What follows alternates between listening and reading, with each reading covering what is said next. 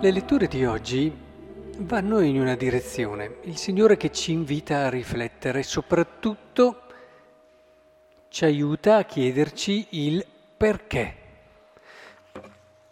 Il Vangelo, perché noi e i farisei digiuniamo molte volte, perché? Perché? Ce lo siamo detti mercoledì delle ceneri. In questa Quaresima, più che preoccuparci di fare fioretti o opere, impariamo a chiederci il perché. Perché facciamo queste cose? Perché facciamo quell'altra cosa? Andiamo in profondità, altrimenti rischiamo effettivamente di fare come qui si dice, non digiunate più come fate oggi, così da far udire in alto il vostro chiasso il Signore è quasi a dirci attenzione, non è il fare, per quanto possa sembrare alto e nobile.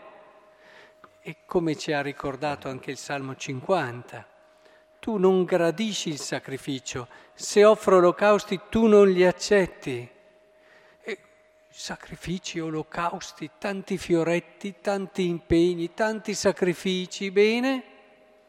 Uno spirito contrito è sacrificio a Dio un cuore contrito e affranto tu, oh Dio, non disprezzi. Noi possiamo riempire la nostra vita di tanti atti, ma lasciare il nostro cuore sempre uguale, sempre uguale.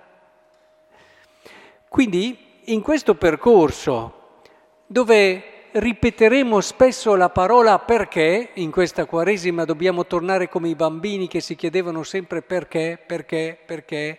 Eh, Ecco, ci richiederemo spesso perché facciamo questo, perché facciamo quello, e vi ho dato già alcune linee il mercoledì delle ceneri. Oggi vi do un taglio che, seguendo la scrittura, che è proprio quello di vedere i sacrifici e le rinunce. Qui si parla di digiuno, si parla di non gradisci il sacrificio, nel Vangelo si torna a parlare di digiuno. E allora Chiediamoci, nella vita di tutti ci sono dei sacrifici e delle rinunce, no? Credo che siano pochi e, sarà, e, e sarebbero anche molto sfortunati quelli che non, avrebbe, che non hanno mai sacrifici e mai rinunce da fare. Purtroppo eh, ne ho conosciute di persone che nella loro vita hanno sempre avuto tutto facile e, e questo le ha rese molto meno profonde, molto meno forti, molto meno capaci di entrare nel mistero profondo della vita. E questo ricordiamolo anche quando educhiamo i nostri figli. Se noi gli, gli, gli diamo tutto facile, noi gli facciamo un grosso torto, perché non li attrezziamo per affrontare in modo adeguato la vita che sta loro davanti. Capisco che a volte è l'amore un po' che ci confonde, ma non è vero amore quello che non sa anche dare ai nostri figli i giusti no e i giusti sacrifici. Ma tornando a noi, è importantissimo che nell'analizzare questo perché proviamo a guardarlo nei sacrifici, queste rinunce, questi sacrifici. Fermatevi e guardate le rinunce e i sacrifici che io faccio nella mia vita. Provate a guardare intanto quali sono. Questo fa bene ogni tanto, eh, ridirseli. Questo, questo, quest'altro. Questo, mamma mia, quanto mi è costato. Quest'altro ancora. Bene, dopo che ve li siete stesi tutti, messi uno di fianco all'altro, queste rinunce, sacrifici, eccetera, chiedetevi perché le fate. E non datevi una risposta troppo frettolosa, perché a volte è così facile per amore. Eh. Come questi qui che facevano questi digiuni, eh, perché siamo uomini religiosi, poi dopo il Signore va a scavare e dice, eh, magari dietro questo sacrificio questo digiuno c'è anche il desiderare di far bella figura, di apparire, di emergere. Ecco, provate a pensare dietro a tanti vostri rinunci e sacrifici quanto cosa c'è, cosa c'è. C'è il desiderio di approvazione, c'è il senso di colpa, c'è eh, a volte anche il bisogno di ottenere degli utili e degli interessi per sé.